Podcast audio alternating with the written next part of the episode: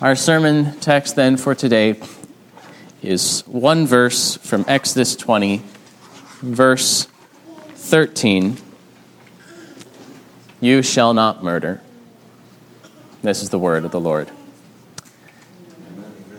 Let's pray for God's blessing upon his word. O Lord, our God, we give thanks to you for your kindness and goodness toward us in revealing your will unto us making yourself known to us, making your grace known to us, that we might eagerly embrace it and live in it and by it.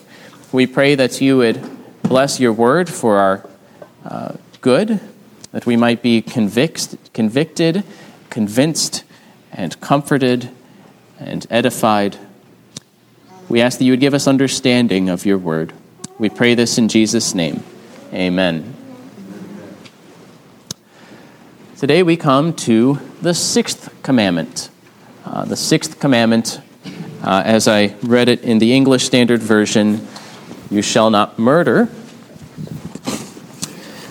On the one hand, the word murder is a little too narrow, um, especially if we think of it in a modern legal context. Um, the ESV footnote adds the Hebrew word also covers causing human death through carelessness or negligence. Um, and so that's helpful to understand the word. It's not simply the premeditated, intentional murder uh, that that word usually refers to, but also things like manslaughter and, and accidental taking of, of life. Uh, the King James Version is a bit more literal thou shalt not kill. Uh, on the other hand, the word kill could be misunderstood as a little too broad. Uh, first of all, of course, it's humans that are in in view here. We might discuss that later. You have to understand the context of Exodus and the books of Moses and the Bible. Um, and even the Hebrew word itself is not used for God putting someone to death or killing enemies in war or execution by order of a court. Um, but it's, it's a good translation thou shalt not kill. Uh, we'll expand on it, as indeed Scripture does, to help us understand what God is commanding us here when he says, Thou shalt not kill. Our shorter catechism explains it in this way The sixth commandment forbiddeth the taking away of our own life or the life of our neighbor unjustly, or whatsoever tendeth thereunto. So you shall not murder or kill, but shall preserve. In fact, the positive meaning is that you shall preserve the life of yourself and others. First, let's look at why you should keep this commandment, and then we'll look at how you should keep this commandment. First, why should you keep this commandment? Why you shall not kill? First of all, uh, God made man in his own image, therefore, you must respect and not murder your fellow man. The primary reason undergirding the sixth commandment, like so many other things, can be found in the book of Genesis. Uh, can be found where we find in, in Genesis 9 6, for example, uh, which is also on the back of your bulletin inserts, but it's uh, right after the flood, and God is speaking to Noah and his sons, and he says, Whoever sheds the blood of man, by man shall his blood be shed, for God made man in his own image. the death penalty for murder is, is imposed here because life is valuable, because man is made in the image of God. That is why it's such a uh, horrible, sinful thing uh, to, to shed that blood, uh, to take man's life. Um, first chapter of Genesis, the beginning of Genesis, recounted how God made man in his own image, after his likeness. Uh, this means that God made man to resemble him and to represent him. What does it mean that God uh, made man in his own image? It means that man uh, is made to resemble God and represents God. Two words to start with are. It's helpful to understand the meaning of that concept. Consider the analogy of father and son. In Genesis 5, it uses the language of the son being made in the image of his father when Adam has a son. A son represents his father and resembles his father. especially in the ancient household, a son would represent his father and bear authority under him as he came of age. Likewise, Adam was created as a son of God, as Luke puts it, uh, to resemble God and to rule God's earthly household on his behalf. Besides sonship, another analogy that would probably have come to mind to the first readers of Genesis is how kings made images of themselves to symbolize their authority throughout their kingdom. As one commentator put it, just as powerful earthly kings to indicate their claim to dominion erect an image of themselves in the provinces of their empire where they do not personally appear, so man is placed upon earth in God's image as God's sovereign emblem. Just as a king might set up statues and flags and images on coins to assert his reign, so God has set up man as a symbol of his royal authority on earth. And not only as a symbol, but as a vice regent, an agent of God's dominion. Now, because of sin, fallen man, uh, man in fallen state, no longer resembles God in his knowledge, righteousness, holiness, and dominion. Man was made to resemble God in that way, not physically, but the whole man was made to resemble God in knowledge and righteousness and holiness and dominion. He remains a rational, moral, religious, and productive being, but his thinking is blind to God and futile. His righteousness is filthy rags. His religion is idolatrous, and his dominion is often uh, is vain and ultimately, sorry, ultimately vain and often cruel. Fallen man is a defaced image. Someone took a chisel and started to mess it up. Looks a little bit more like the devil. Nevertheless, as defaced as the image is, man is still God's image. If you learn that a rock is a statue, you know what it is and what it's supposed to do. If it gets defaced, it's still a statue, but it does not fulfill its purpose well. It's in need of restoration. Um, the defacing of it is bad because it's a statue. As Schaeffer said, man is a glorious ruin. He is God's image, uh, but in his fallen state, uh, he has lost that resemblance. The principle of Genesis 9 6 uh, therefore applies to all humans, whether believers or unbelievers. Uh, to be human is to be made in God's image. To kill a human is to offer violence to God because it desecrates his image. Instead, humans are owed a basic respect due to be made in the image of God, a respect that would involve all lawful endeavors to preserve human life. Now, James in the New Testament appeals to the same reason, same principle when he rebuked the violent use of the tongue uh, the language, the words. He says, With it, with the tongue, we bless the, our Lord and Father, and with it we curse people who are made in the likeness of God. From the same mouth comes blessing and cursing. My brothers, these things ought not to be so. See the hypocrisy of praising God with our words, but then you know, reviling and cursing those made in God's likeness? Now, this principle has great relevance to many contemporary issues.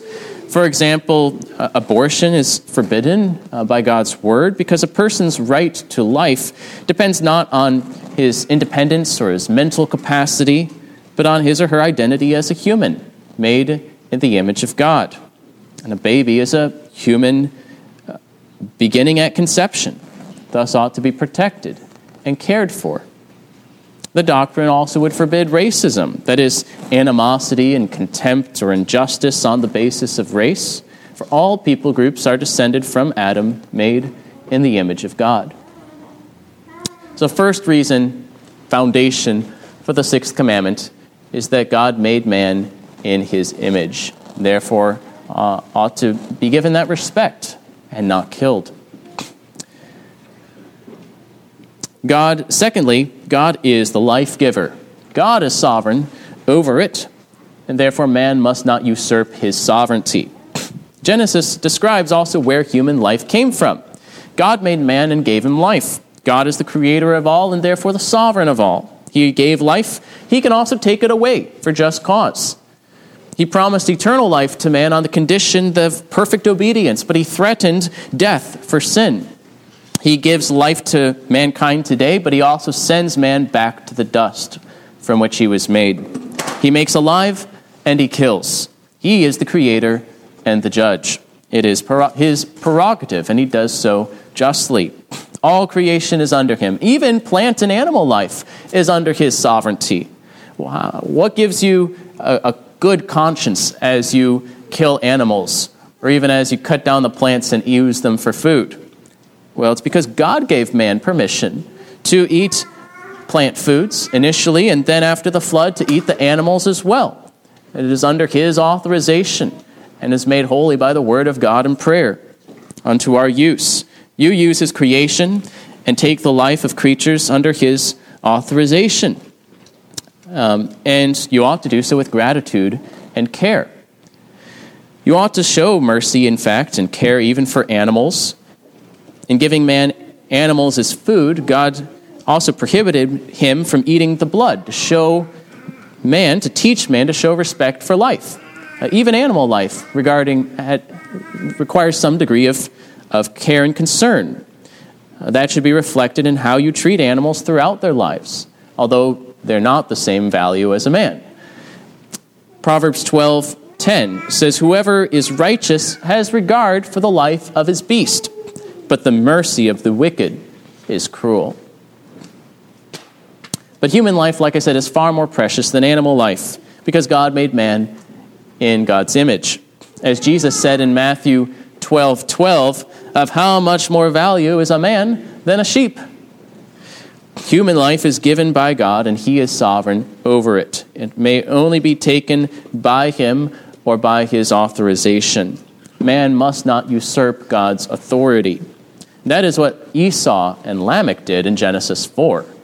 Uh, first, Esau taking life into his own hands, killing his brother Abel, even though he was warned. And Lamech saying, I can outdo God in the vengeance that I show. This young man just struck me and I killed him.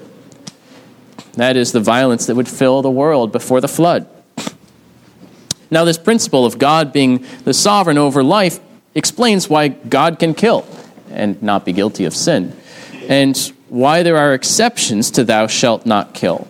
God can authorize exceptions by his law for just cause, as he even does in protection of life in Genesis 9 6, where he prescribed a capital punishment for murder. But man must not take this into his own hands and deal out death uh, as if he were God.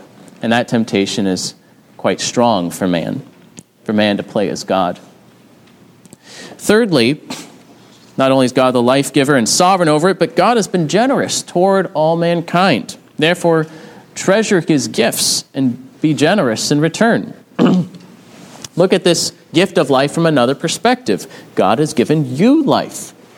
He has been generous toward you and all mankind.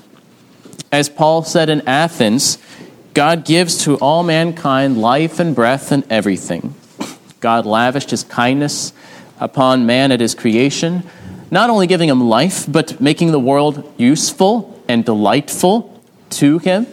And even after mankind forfeited all of God's gifts by right, by rebelling against his Maker, God remained patient and kind, slow to judge, not killing man immediately, preserving many of his good gifts toward man while this life lasts. So, life is a gift from God to be used and treasured well with gratitude and stewardship.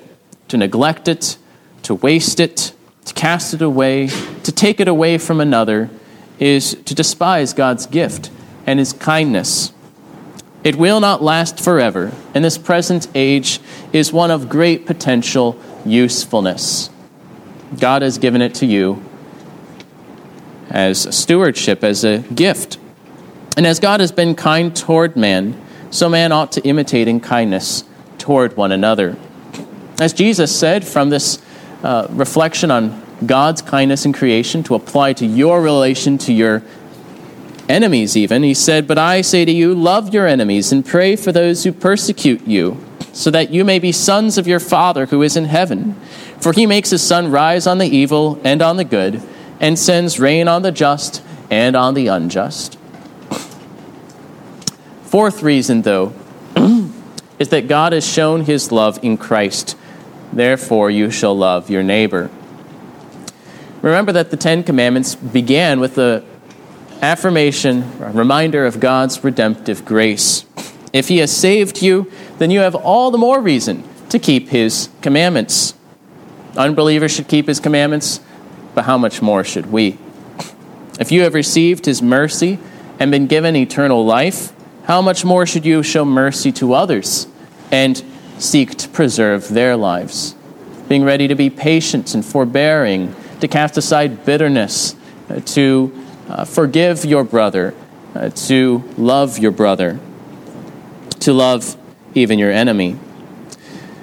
Should you live like murderous Pharaoh, whom they had escaped from, who had oppressed Israel under the lash, who had slaughtered its babies?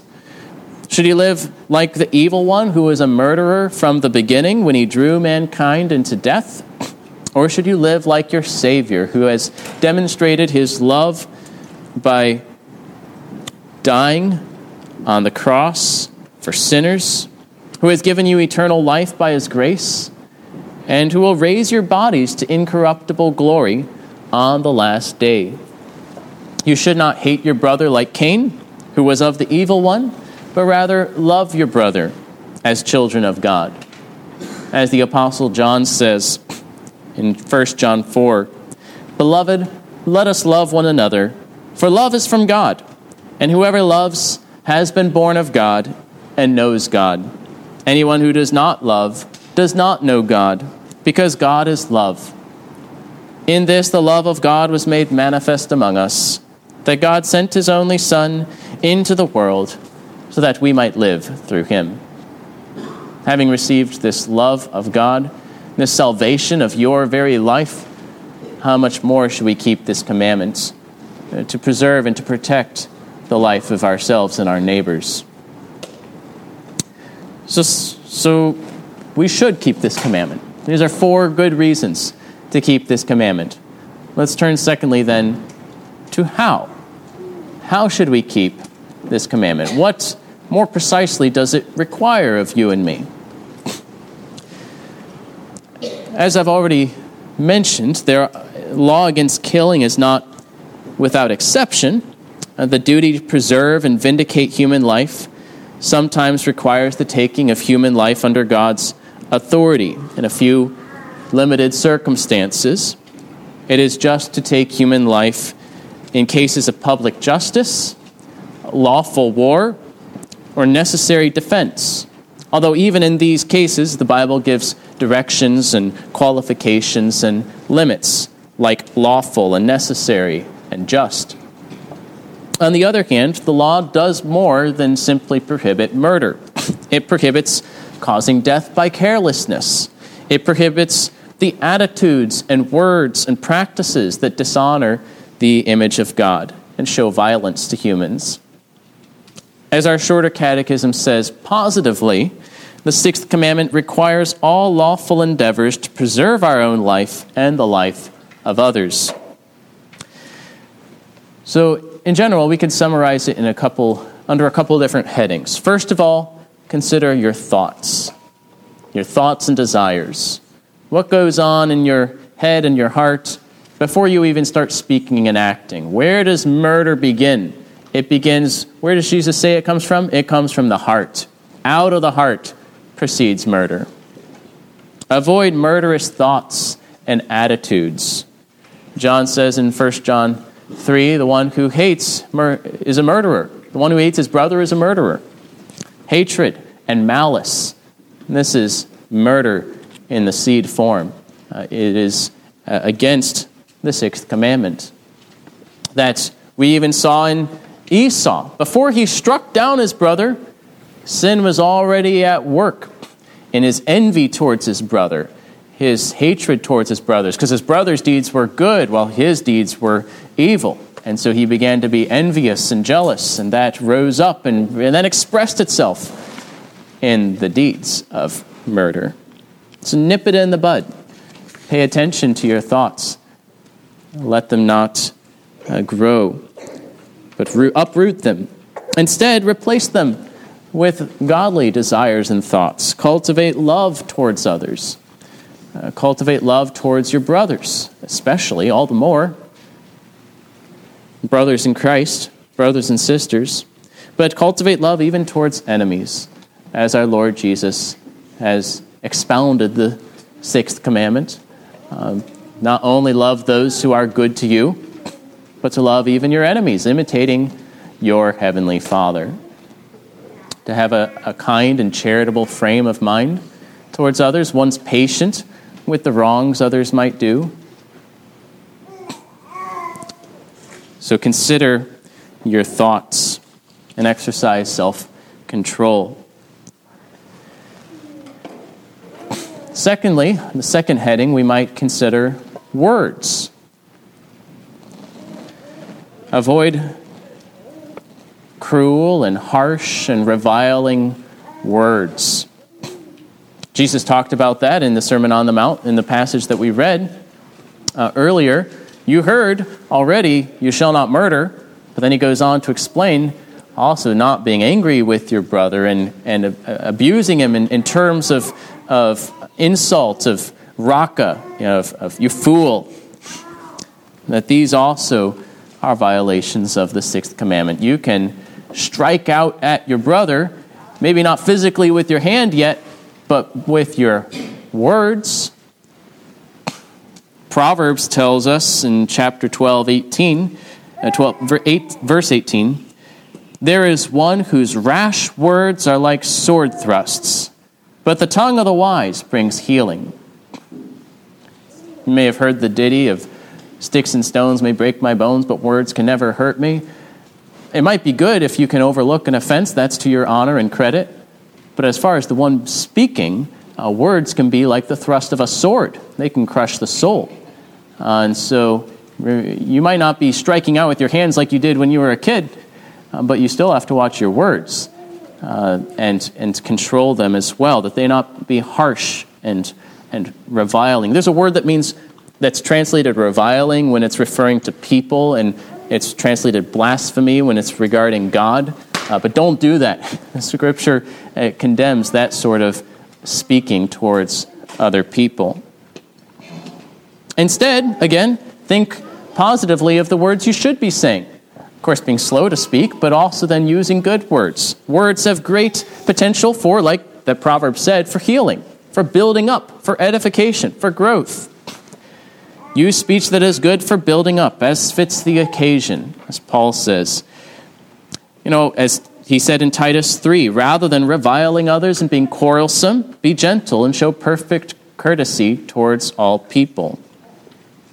Use words that are appropriate for the occasion, that build up, that benefit, that don't simply tear down and destroy. There might be times where words need to correct, but those should be done with wisdom, like that of a doctor who's seeking to help the person as he cuts and not simply to, uh, to abuse and revile. So be careful with your words. James 3 would also add that the tongue is like a fire, and it has great potential uh, to cause destruction. The third heading would be that of acts. Avoid murderous acts, actions. Of course, like unjustly taking human life, except for those you know exceptions where in you know where you might be serving in civil government and uh, and and the sort. Don't take human life. Man is made in the image of God, but also things that approach it, things like injuring others, striking, wounding, uh, that sort of thing. Exodus 21 not only describes uh, murder, but off, uh, gives various rules about striking and wounding and restitution for such sins and crimes. To not uh, abuse others by striking them and wounding them and injuring them. These also violate the principle of the sixth commandment. Instead, have actions that do actions that defend and support human life uh, by responsible and charitable provision. Uh, care and provide for yourself, for your household, for your relatives, even as needed. Uh, 1 Timothy 5 would tell us these necessary supports for life, for food and clothing and shelter. James 2 would even extend that to, to the stranger, the person in need, uh, to don't simply say, be warm, be filled, uh, but to seek to help them. Support life by taking care for your health, uh, by an appropriate, by a uh, moderate use and appropriate use of food and drink and medicine and exercise and sleep. Uh, these are all things intended for your good, not to be abused or neglected. Even Paul took aside a verse in 1 Timothy devoted to Timothy's health. For the sake of your health, uh, add a little wine with your water for the sake of your frequent stomach ailments. You might think that's not a very spiritual thing to include in an apostolic letter, but it's a very it's a spiritual thing to obey God and to care for your health, for um, His own health. Uh, Proverbs and Ecclesiastes would talk about not uh, abusing uh, food and drink, but uh, using it for strength and not for drunkenness. Um, we can find an examples, 2 Kings 27, where the prophet even uh, accompanies uh, God's healing work with a medical work of, of applying a, a certain uh, solution to uh, the disease. And so, the, an appropriate and responsible care for one's life, uh, for one's health.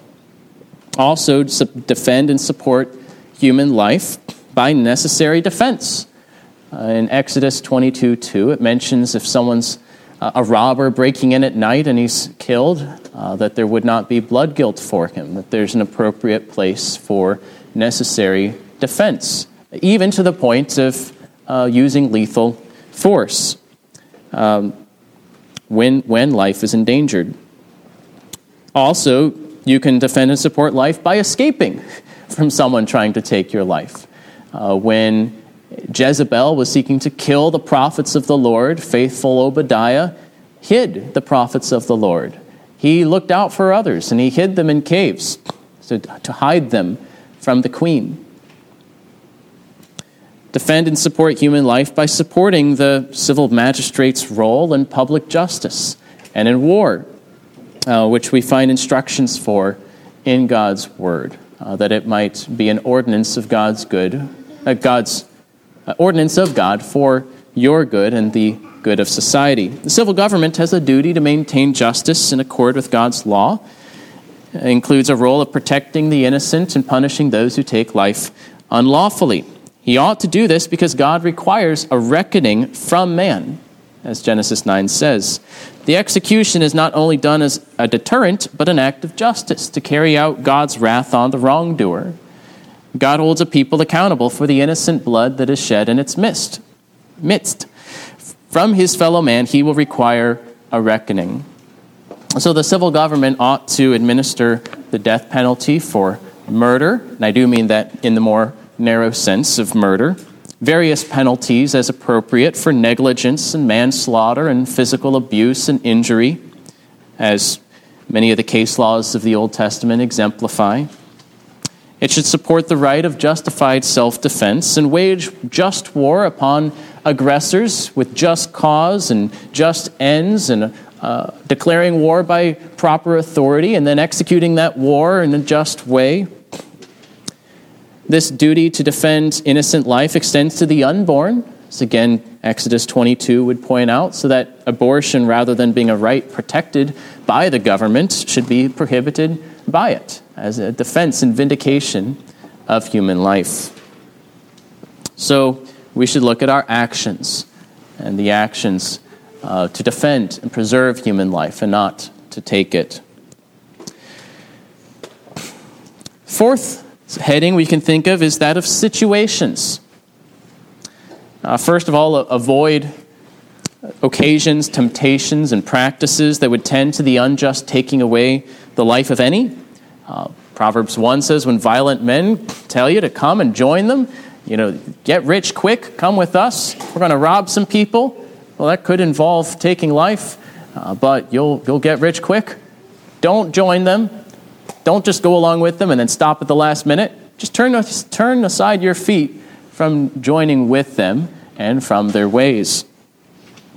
Also, uh, another way to apply this with situations is to prevent situations that needlessly endanger yourself or others.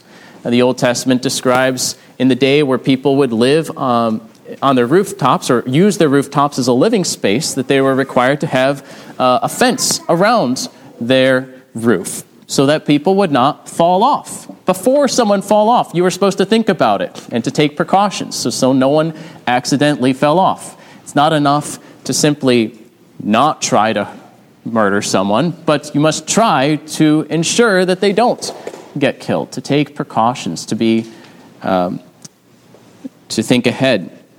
Exodus 21 would also talk about the ox that was prone to gore. Uh, one ox might, might kill a person, it'd be a total accident out of the blue. Person wouldn't be responsible for it. But if he was known to be prone to gore people and he wasn't restrained, then the owner would be held responsible. He was supposed to uh, think ahead and to take precautions. We can think of many examples today to not be negligent or carelessness, uh, careless, but rather to take steps to preserve life, to be safe as an application of the sixth commandment. To follow safety codes, uh, the rules of the road, to wear a seatbelt, to don't drive drunk. Many practical things that you do every day, which are not just because the government tells you to and because the policeman's behind you, but as an application of the sixth commandment that you should seek to be safe and to take precautions to preserve your life and the life of others. Last application here is to that, by extension, of the concern for eternal life.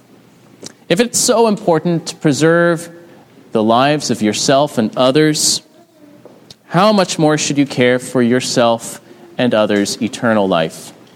You should be ready, in fact, to lay down your life for its sake, to take up your cross and follow Christ. What profit would it be to gain the whole world and to lose your soul? There is life and salvation in Christ. And you might do a great job of preserving your life for a few more years in accordance with God's law, but if you do not care for eternal life, then it is in vain. And should care for the well being of others, both that they uh, have their present life preserved, but also that they get their bodies back in glory, that they receive salvation in Jesus Christ. And yet dying, yet will live, and will live again in eternal glory with Christ. This is offered by God's grace to those who have sinned against this commandment and all the commandments. Uh, that though we deserve death, though you and I deserve death, eternal death, physical death, all the above death, uh, that He has given uh, an offer of salvation through faith in Jesus Christ to be received and rejoiced in. That the life we now live, we live in Christ. And we see great usefulness in this age for doing good to others. Um, that uh, we have the hope of everlasting glory and life to come. So, in conclusion, just to make sure that we're comprehensive, I know it can be a little tedious, but I, there's a lot of thought that went into the Westminster Larger Catechism. I don't know if you've read it, but especially on the Ten Commandments, it gives a lot of thought in trying to summarize everything the Bible says. And so, in conclusion, I want to read two questions from the Westminster Larger Catechism. First, what are the duties required in the Sixth Commandment? The duties required in the Sixth Commandment are all careful studies and lawful endeavors to preserve the life of ourselves and others by resisting all thoughts and purposes, subduing all passions, and avoiding all occasions, temptations, and practices which tend to the unjust taking away the life of any. By just defense thereof against violence, patience, patient bearing of the hand of God, quietness of mind, cheerfulness of spirit a sober use of meat, drink, physic, sleep, labor, and recreations, by charitable thoughts, love, compassion, meekness, gentleness, kindness, peaceable, mild, and courteous speeches and behavior, forbearance, readiness to be reconciled, patient bearing and forgiving of injuries, and requiting good for evil, comforting and succoring the distressed, and protecting and defending the innocent. What are the sins forbidden in the sixth commandment? The sins forbidden in the sixth commandment are all taking away the life of ourselves or of others, except in case of public justice, lawful war, or necessary defense. The neglecting or withdrawing the lawful and necessary means of preservation of life. Sinful anger, hatred, envy, desire of revenge, all ex- excessive passions, distracting cares immoderate use of meat, drink, labor, and recreations, provoking words, oppression, quarreling, striking, wounding, and whatever else tends to the destruction of the life of any. Why should we do these things, or not do these things, as the case may be? God has made man in his own image. God is the life giver, the sovereign judge, and you are not. God has been generous toward you and toward all mankind. And God has shown his love towards us in Jesus Christ. So embrace Christ and, as his disciple, forsake bitterness and malice and endeavor to preserve your life and the lives of others in love. To our gracious God be glory and honor and thanks in this age and the next. Amen. Let us pray. Dear God, we give thanks to you for the life that we live, the life that now we live in Jesus Christ, that we might now redeem the time to serve you with our heart and soul. We pray that you would make us useful for the good of others, to support them in body and soul, in their whole well being. We pray that you would bless our work and our callings, often to these ends. We pray that you would indeed Bless our labors that we might be provided for, that you would grant us our daily bread and all that that means to support our life and strength. We pray that you would care and protect us, protect us against those who would seek to violate this commandment, and that in trials that you might make us strong and patient and to look to you with resilience uh, before man. We pray these things in Jesus' name. Amen.